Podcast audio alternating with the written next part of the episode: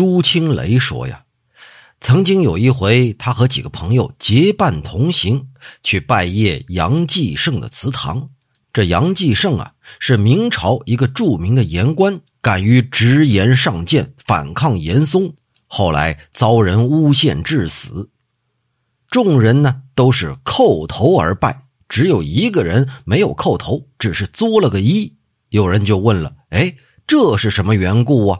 那人说，这杨公是员外郎，我也是员外郎，级别相同，这要是当堂叩拜，岂不是于理不合呀？又有人说了，哎，不对不对，这杨公可是个忠臣呐、啊。那个作揖的人呢、啊，反而更不高兴了。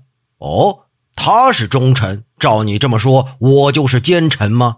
你还别说，这么一说呀，还真是让人没法接。于大禹接着说了另一件事儿，说聂松岩曾经骑着驴子走，哎，遇到一个石匠，就是凿石头刻石墨的这么一个人。聂松岩就说了，你为什么不给我让路啊？做石匠的说呀，哎，石工遇到石工，有什么好让的？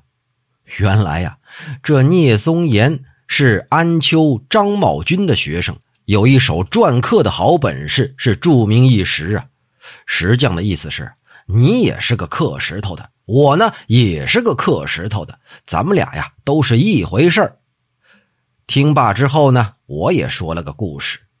交河有一个私塾先生，和张晴岚谈论文章是互相攻击，谁也不服谁，争到最后啊，私塾先生就发怒了。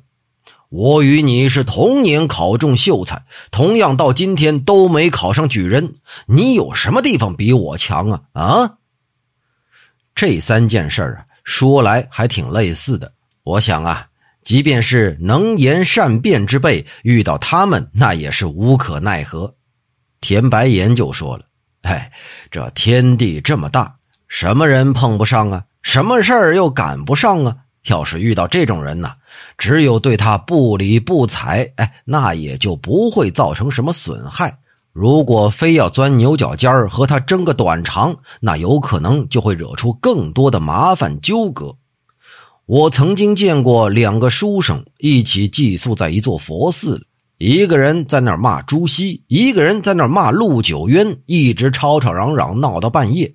和尚听不下去了，在旁边劝解。这两个人呢、啊，又掉过头来一块儿说佛教是异端学说，危害儒学正统，一起去和和尚争斗。到了第二天，三个人都打破了头，到官府去告状。嗨，这不是天下本无事，庸人自扰之吗？